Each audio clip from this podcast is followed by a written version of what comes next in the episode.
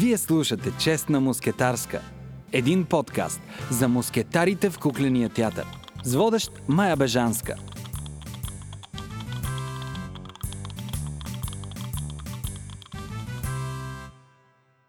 Здравейте, приятели! Поредицата Честна мускетарска започва с един честен разговор с актрисата Ваня Сивинова. Ще си говорим за дългогодишния й опит като актриса в Пловдивския куклен театър. Разговор за изборите, които променят пътища, успехите и провалите, за семейния театър Сивинови и за това как запази високо вдигнат духа си след всичките загуби в живота си. Здравей, Ваня! Нашият подкаст носи името на пиеса на един от най-големите мускитари – Валери Петров. Неговите пет приказки за деца винаги са присъствали на сцените на куклените театри в страната. Разкажи ни сега за твоята среща с неговите герои. Аз да не те прекъсвам, но съм му изиграла всички деца Всички, в петте нали? приказки. И съм я правила. Да. Бяла приказка. Да, Като да, да. режисьор съм я правила. И това е една от най-хубавите ми постановки. Може, може би най-хубавата. Защото реших да използвам нашите платна. И декорите се правиха, актьорите бяха облечени в бели костюми, с широки ръкави, освен това с платна на пръчки. И по този начин правихме Снежната гора. Въобще всичко, всичко, всичко, а куклите бяха истински. Една случка ще разкажа с Валери Петров, защото започнахме с него. Да. Прави Яна Цанкова, прави в нашия театър Копче за сън. И на мен ми дават да играя Оги, а на Иван да играе дядото. И аз а, играя в жив план с а, глава и ръце в едно такова криватче и с юрганче. И само главата и ръцете са ми тук и с ръцете пък играех рипък с, с едно крака. И се премествах от тук, тук, тук, тук. И ми бяха сложили една перука, руса къдревана, къдрена, като кокона. И аз въобще не можах да влеза в ролята, ама въобще не можах да влеза в ролята. И Валери Петров, Юлия Огнянова, Яна Цанкова, а тя става великолепна постановка. Иван си беше вече дядо, тя го състари много, Яна го състари, съвсем го състари. И той съпротивеше и не ми става ролята, не ми става. И вече премиерата. И на една колежка, Бог да я прости, много голяма артистка от нашия театър, Сийка Ангелова, ма извика, «Ос- а, затвори ме в гримьорната и ми каза, не мисли как изглеждаш. Само едно ще ти кажа, мисли какво правиш. Аз съвсем млада артистка. Мисли какво правиш. Нищо друго няма да мислиш. И аз така, почна представлението, и аз си мислих какво правя, не, че изглеждам като кокона, и си мислих какво правя, свършва премиерата, аплодисменти, автора, излиза Валери Петров и казва, моля за тишина. Уважаема публика, тази вечер Оги се роди. Ех, че хубаво. И то от такъв човек. Той много обичаше театъра, Валери Петров, и беше щастлив, че неговите представления така присъстваха. Страшно много. Та това ми е спомена с Валери Петров. Имах големия късмет в Пловдив, майче, като отидах. Млада артистка, започнах с Яна Цанкова и Юлия Огнянова, като режисьори. Да. И Юлия Огнянова, комплимента на Юлия Огнянова за мен беше а, вижте, Ваня, тя не трябва да й казвам, тя ме усеща. Това пък и беше комплимента. А, а, даже още една случка с Юлия Огнянова. Правим хоро по Страшемиров и аз играя едно червено конче, което е червената линия. Без думи. Кончето върти се там, върта се из сцената, главозам... направо се получавах световъртежи от, от въртене. И седиме в барчето и тя ме попита вече, са минали три години от как съм в театъра и ме попита коя, тогава нали имахме категории. Коя категория си? И аз казах четвърта, която съм тя. Ти в четвърта категория, три години. Не е възможно. Стана, отиде при директора, е шла било, върна се и на другия ден бях прекатегоризирана през категория, направо във втора. Това също Юлия Огнянова. Имах см- а, късмета да работя с Славчо Маленов, Петър Добре. Лео Капон. И просто от тях много съм учила, много съм крала а, интелектуално. Много, много. Голям късмет имах в това отношение. Страшен късмет. Да, аз това ще да те питам от а, Атанас Илков, от професора Юлия Яна Цанкова, Николина А, Георгиева. Николина Георгиева я правихме яйцето с Николина а, Георгиева. А, аз съм на Илков ученичка, но първите две години бяха и на Николина и на Илков и те след това се разделиха.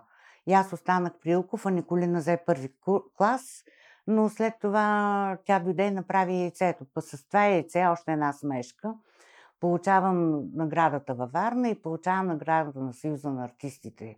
И тогава нали, нямаше икари, само награда на Съюза на артистите. И в а, с, а, Любомир Кабакчиев, Бог да го прости, той раздаваше наградите и дава наградата и казва, преди мен дават наградата на една колежка от Смоленския театър, която беше изиграла Едит Пияв. И след това за куклен театър, за женска роля, наградата се присъжда на Ваня Сивинова за ролята на кокошката от яйцето на Борис Априлов. Туш, майче! Всичко залегна от смях. Представяш ли си какво, как звучи в ушите на хората? А какво, промениха тези награди? Нищо не донесха. Радвах се в момента много. Аз имам 4 или 5 награди на Съюза на артисти, даже не ги броя. Почетен знак на Пловдив. Иван е почетен гражданин на Пловдив. Те награди те радват в момента, в който ги получаваш. Това е признание, че си свършил работата. След това направо ги забравяш. Аз не ги знам. В село съм ги сложила в един, в един шкаф. Никъде не са навидно, никъде не са ная- наяве един ден внучка ме да ги разглежда и да види баба с какво е била награждавана. Един ден. Нито съм се хвалила, нито съм се фукала. Разбрах много рано, че всичко е суета. Радваш се в момента, нали ти казвам за това, че си свършил съм си работата и са ми го признали, че съм си свършила работата. И Да. това е. Ами, Ваня, да почнем по-отначало. Кое те срещна с куклите? Изобщо от как стана? Какво се как случи? стана? Ми, аз... Защото това не беше популярна професия по това изобщо, време. Изобщо. Изобщо не беше популярна. Аз завърших математическа гимназия. След това влезах да следвам технологичния институт в Пловдив. Тогава беше хранително-вкусова промишленост. Специалност хладилно дело и инженерна е, специалност. И в същото време бях към драматичен театър, имаше студия. Самодейна и водеше един актьор, той почина Никола Николов.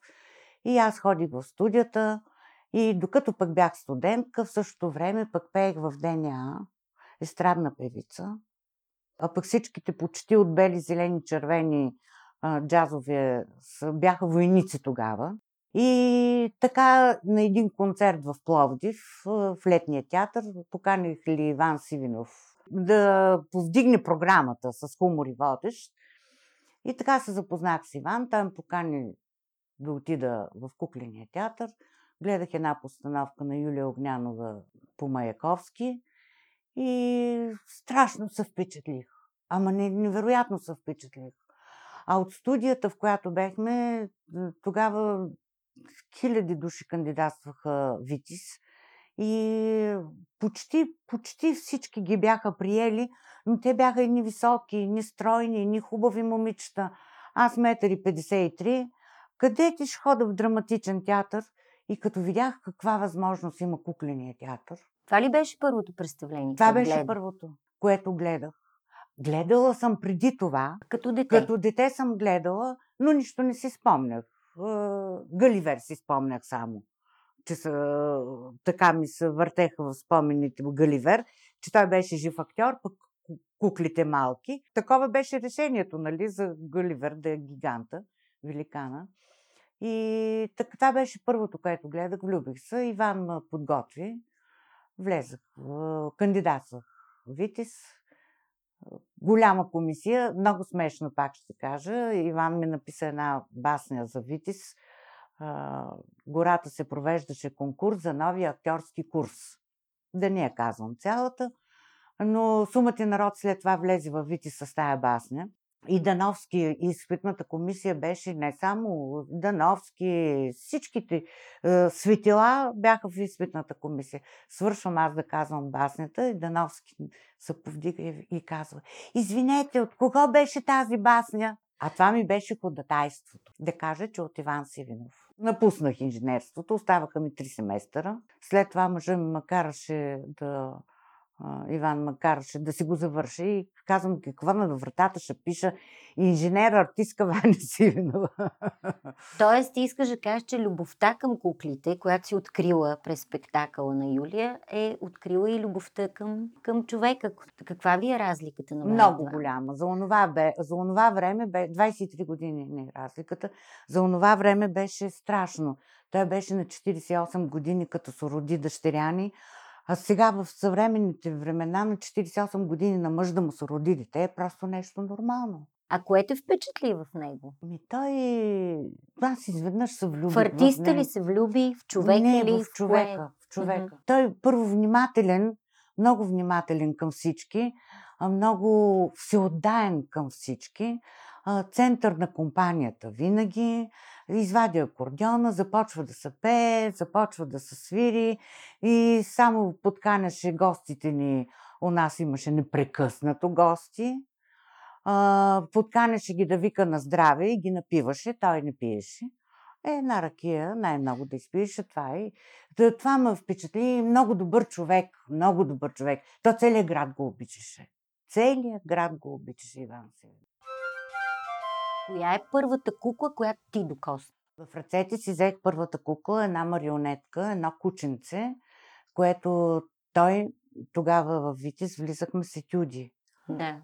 Едно кученце, дървен, от дърво направено, марионетка. Той ме научи да вода марионетката, кученцето и така марионетката ми остана любимата кукла. Това ми беше първата кученцето. Тогава никой в Витис не се явяваше с марионетка. След завършване на надпис в кой театър отиде? В Пловдив, директно в Пловдив. В Пловдив. Директ. Аз родих на 24 юни Сивето. От 1 септември ме назначиха на щат в театъра. Да. Не ползвах Там ли прекара целият театралния си живот? Целият, не театралния, от, от 26 годишна възраст до сега още съм на, не съм на щат вече, съм на граждански договор, но още съм в този театър. 50 да. години. А каква беше срещата ти с детската публика? Защото ти си играла в самодейния, пред, предполагам, че пред възрастна публика. Да, да. За първи път излизаш пред деца. Най-хубавата публика, защото е много искрена, чиста. Не можеш да я излъжеш. Невъзможно е да излъжеш детската публика. Излъжеш ли те почват да шумат, да си приказват и не те слушат и не те гледат. Затова цялото ми внимание винаги е било да поддържам този огън между мен и детската публика, да скъса дистанцията между нас, да скъса дистанцията, за да може да им държа вниманието през цялото време на представлението. Най-хубавата публика. Докато възрастната публика, нали, може да се почесва, може да всичко е възможно. А вярваха ли децата в магията? Вярваха. И до сега вярват. И до сега, и до сега вярват магията. Заплесват се, занасят се, унасят се. Много. Аз не съм имала, как да го кажа, като похвала ли да го кажа. Похвала, не, похвали се, да. Не съм имала а, представление, в което децата да са шумяли. Не съм имала такова представление. Много ги обичам децата и много, много давам за тях. Ма и те много ни дават. Те ни дават пък всичката енергия. Цял салон енергия от млади, малки, пълни с енергия деца, скачащи, можещи, пеещи, викащи, крещящи. Всичката тая енергия идва в нас, в артистите идва и тя се влива в нас и ние няма как поддържаме се. Куклените артистки а, доста младеят. Имало ли е моменти, в които си изпирала и си казвала, абе аз бърках си избора си, не е моето, съмнения? Нито веднъж.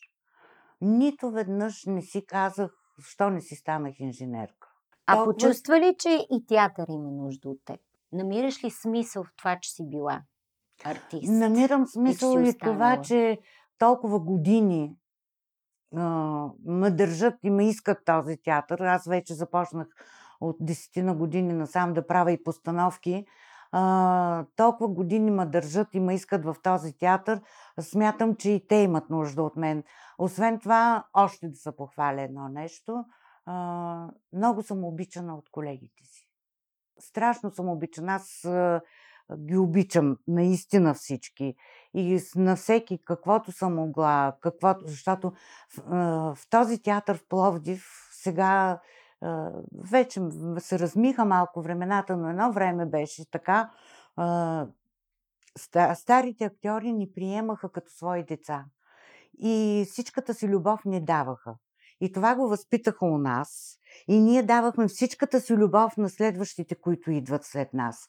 И по тази, по тази причина съм обичана от всички колеги. Коя е куклата, с която не можахте да се разберете в този живот? Имаше ли някоя, която ти беше тежка, трудна, която не ти се поддаде, която трябваше да влезеш в битка с нея?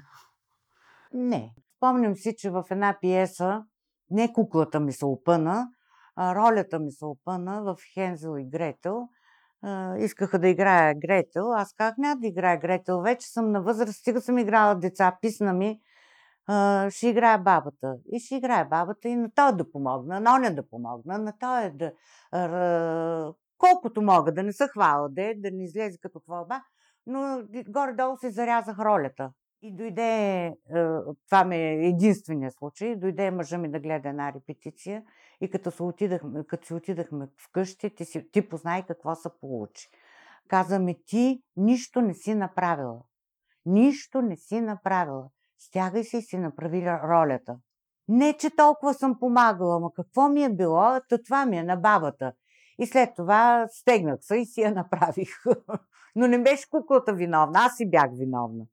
От кого се учеше Ваня през по-младите си години? Кои бяха хората, които бяха така идоли, а, хора, които след премиера би попитала за мнението? Защото човек не пита всеки. Аз не съм искала мнение, но са ми казвали мнение. А... Но кои бяха хората, да Ми имах една колежка, Анастасия Ангелова, която беше, е, както съм аз сега, и актриса и режисьор. Тя беше и актриса и режисьор в театъра. Иван, мъжа ми, много ми помагаше. Тя ми даваше много напътствия. Тя беше върховна артистка и ми даваше много напътствия. И аз от много хора съм крала изкуство. Ами аз с всички светила на кукления театър съм работила, как да не съм доволна и да не кажа, че съм късметлийка. Имаше ли критика по това време?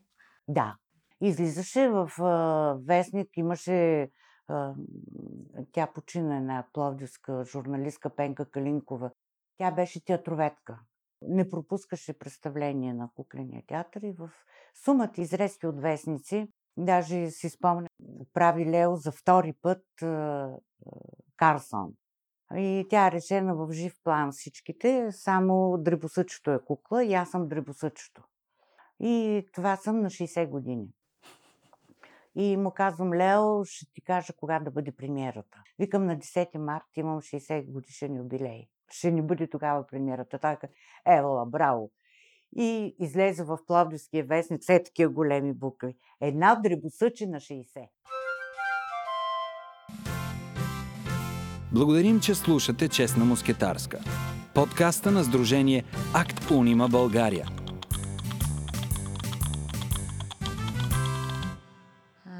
Ако сега трябва да започнеш отново да правиш избор, кукления театър ли да. би избрала пак? Да. А има ли нещо по пъти, което би променила? Ми не знам, майче, аз може би съм малко старомодна.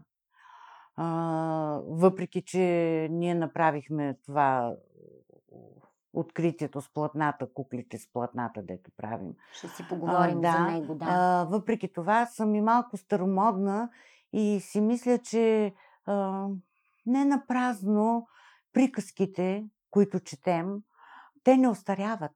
И си мисля, че и кукленият театър никога няма да остарее. Повече съм традиционалистка. Аз, ако трябва да направя нещо като режисьор, се придържам повече към Магията на класическия. магията на класическия театър. Да. Сега да си поговорим за режима едно време, защото ти си от онова поколение по време на социализма, а, времето, в което се уважаваше. Уважаваха хората на изкуството. Това беше най-хубавото време за артистите в България. Да, но тогава пък имаше и цензура. А кукленият театър беше ли засегнат от тази цензура? Кукленият театър го имаха, го имаха като второ, там детски театър се занимават, второ качество театър. Никога, никога не са, не са се занимавали. Ти ако знаеш в това на Маяковски, на Юлия Огнянова, какви реплики имаше вътре, но никой не влезе да ги види, Никой. да ги чуе. Никой не влезе. Кукленият театър, цензурата въобще не се занимаваше с кукления театър. Но това беше славното време на, на куклените артисти. Драматичните колеги много ни завиждаха, защото нали, езикова бариера, дълги спектакли, не могат да научат спектаклите си на чуж език. Ние учихме на какъв език ли не съм играла, сигурно и ти. Но тогава социализм, при социализма ли, как да го нарека, по това време нямаше какво да изнасят. Изнасяха фолклор, спорт и куклен театър. В Лагос играем а, а, нашите метаморфози, играем а, всички аташета, посланници в салона и нашето представене беше по повод на, на 9 септември България. Нашето представене, излизаме ние, представяме и трябва да пуснат химна на България. И ти си представи, майче, тъмън свърши Мила Родино и всички станали, тъмън се надупат да седнат, почва новия куплет, всички пак стават. И посланника с- едно време вика, защо не го спира? И после викам, Гоче, ма защо не го спря бе след първи куплет? И каза, а, после да ми направят нещо, че съм спрял химна.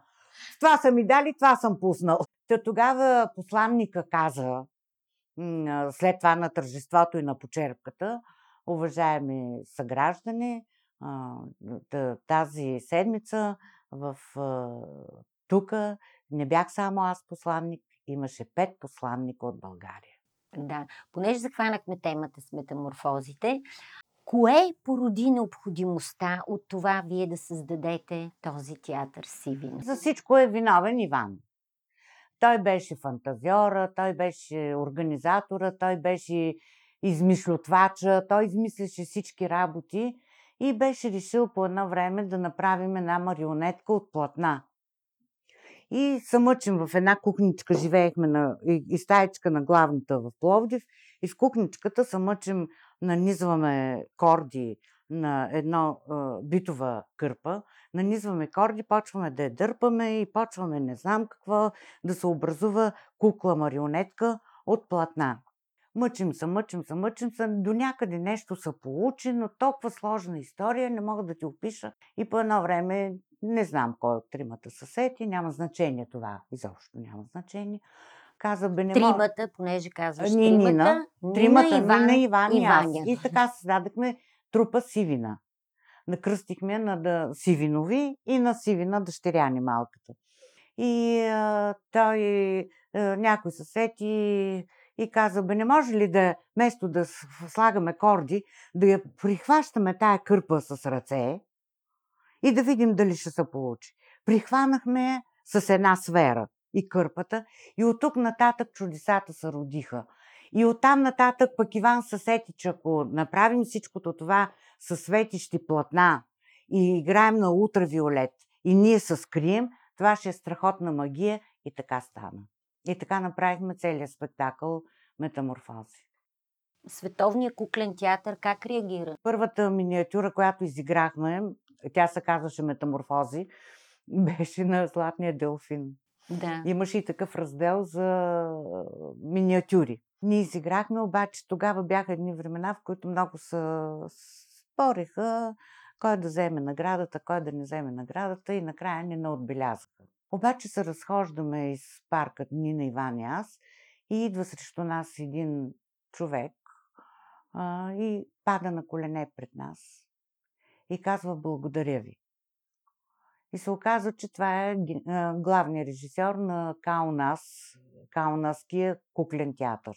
Ние играехме е, миниатюри с кукли. И само това не беше с платна. Бялата метаморфоза, така си бяхме кръстили. И е, оттам нататък отиваме на фестивал в, Бялско, в Бялисток. И играеме куклите, играем и, и това. И ни дадаха трета награда. След 10 години отиваме на фестивал в Лос-Анджелес. Първията награда и втората награда също бяха на този фестивал. Те си играеха старите представления, които ги играеха още в Бялисток. А ние вече бяхме направили 40, 50-минутен спектакъл от миниатюри само с платна. Бяхме е, напреднали доста. Ще кажа един друг случай. Отиваме в Индия в Индия отиваме със светло-синия Петър, и мет... където отивахме театъра, винаги мъкнихме и метаморфозите. Тоест куфара. Куфара. Един куфар с платно и на него като герб сивина и кукличка от платна нарисувана. И насякъде напитаха къде са ви куклите. Да. А ние насякъде вадихме ютията и почнахме с Нина да гладим платната ето ни куклите, това са ни куклите и ги ушашавахме ги хората. А пък в Индия, отиваме в Индия и казват, нашите колеги научили светло-синия Петър на английски. Това по, по 1300 години България обиколихме света.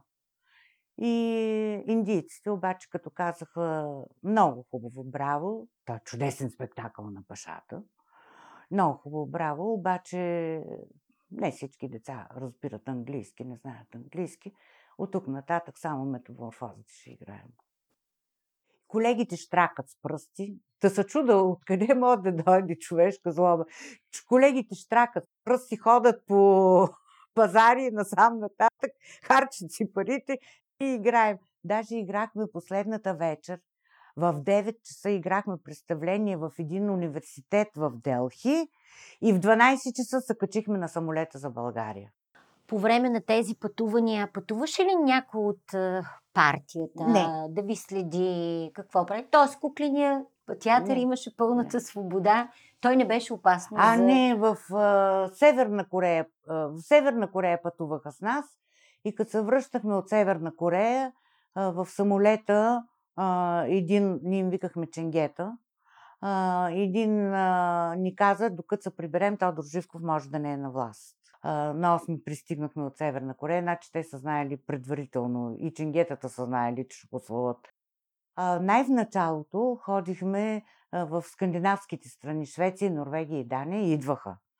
Идваха с нас и ги водиха като синични работници. Кукленият театър за възрастни. За възрастни как се ожени Петрушка на Яна Цанкова. Тогава за първ път Яна ме извади пред параван. Бях коментатор и пеех. Пеех, коментирах. И а, куклите беше много интересно, защото а, куклите бяха като, такива като маски и участваха Иван Сивинов, Иван Дипчиков, Иван Димитров, Ваня Сивинова, композитор Иван Стайков и Яна Цанкова. Всичките Ивановци бяхме това. Това ми беше първото Имаше ли публика за възрастни да, тогава? Да, но не, много трудно възрастната публика влезе в кукления театър. Ами тя и сега продължава, като че ли трудно да приема куклен театър за Пловдив, възрастни. като че ли свикнаха, защото доста спектакли се направиха за възрастни. А каква разлика отчиташ като плюс на времето, минус на времето, преди и сега кукления театър? Ми не знам, аз в този театър, в който бях, той беше един от водещите театри, заедно с централния, тогава беше Централен куклен театър. Един от водещите театри, аз изброих кои режисьори са работили там. Страхотни постановки се правиха, високоинтелектуални представления имаше. А, сега продължават. Сега една Катя Петрова а, направи Бомбето, един фантастичен спектакъл. Много добър спектакъл. А, младите режисьори и те се стараят, много се стараят. Ми аз си мисля, че всяко нещо с времето си. Просто младите привкарват, сега привкарват малко по-модерни неща, по-такива неща. Това, което е, най-много ми харесва, че се изнесе извън паравана, както се говорихме от тебе. Той се изнесе извън паравана и за мен куклените актьори са много можещи актьори.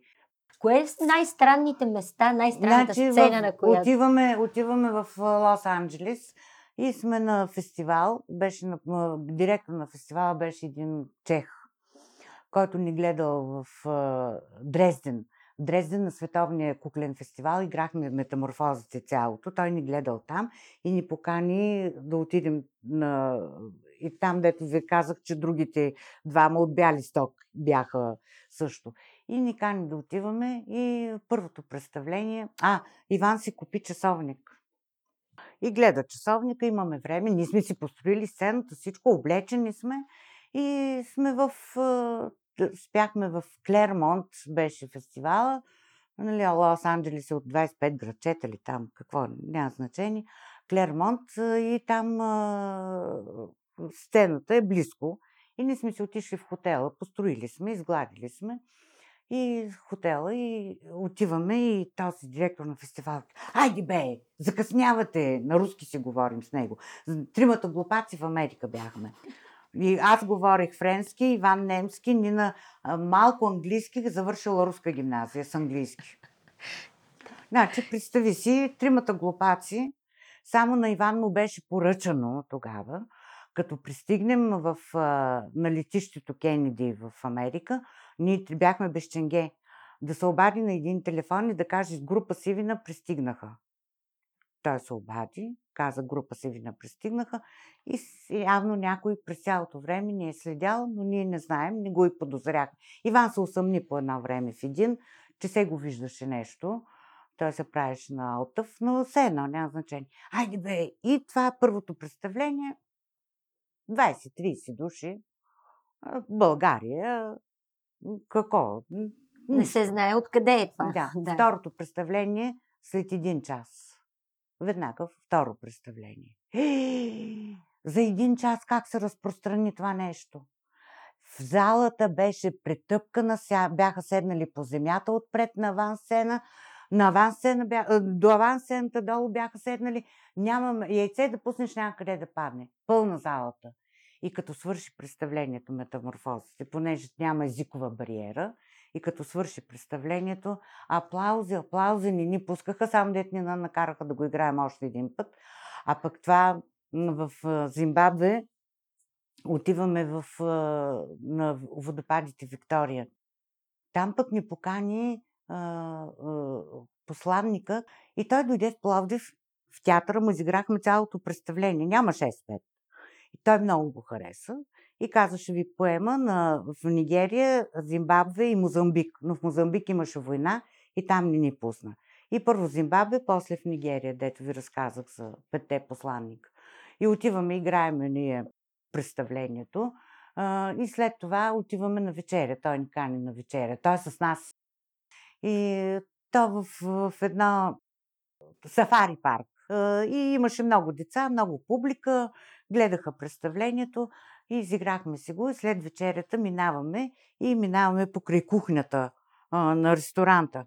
И там черничките, сервитьори, готвачи, фанали кърпичките, правят кукличките и скачкат и играят, и играят, и играят. Ние ги гледаме отвънка през прозореца и взехме да им ръкопляскаме. Те засрамиха се. Много, много сладки неща сме имали в чужбина. Много перипети, много а какво си купи първо нещо от Запада? Е, сега ще го покажа. Това нещо е купено от Париж. Това пончо, което вече аз съм го кърпила, но то малците го изядаха и още не смея да го още ми е жал да го хвърля. 76-та година, 76-та година е от, от тогава. А, отивах, отих, ходихме пак с ръце и купли с куфа, един като съндък, като ковчег, такъв пълен с кукли. Отидахме да играеме на празниците на Юманите, комунистическия вестник в Париж. И там имаше от цял свят комунистически.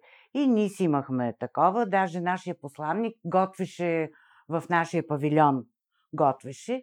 И отиваме да си похарчим там командировките в Париж. Париж три пъти съм била и смятам, че е мой град. И отиваме и намираме боли, боливийско ли, не знам каква, какъв павилион. И аз виждам това пончо е от алпака. Аз мислих, че от лама. То си пишеше на него, вече му няма това етикета тук. Алпака, това пончо си го купих. И Нинка Бог да я прости ми каза, Ванче, да знаеш, това пончо поне 20 години ще го носиш. От 76-та година, бройте колко години, и си го носа вкъщи вече само. Ваня, огромна фамилия, големи загуби, големи и раждания нови. На... Нови раждания. Кое те запази? Кое запази душата, духа в теб през всичките тези години? Защото не е лесен пътя на артиста в никакъв случай. На артиста, пътя на артиста не е лесен, моят път не е лесен, всички сивинови си отидаха, включително и дъщеря ми на 35 години, ти знаеш. Не знам, много трудно, но може би вярата в внучка ми, че всички се отидаха и тя няма да има никой от нас, ме поддържаше, ме поддържа все още жива, за да мога да, да не се чувства само с един баща. Всички си отидаха от нейния род. И другата и баба си отиде. И да не се чувства само с един татко и да няма никой.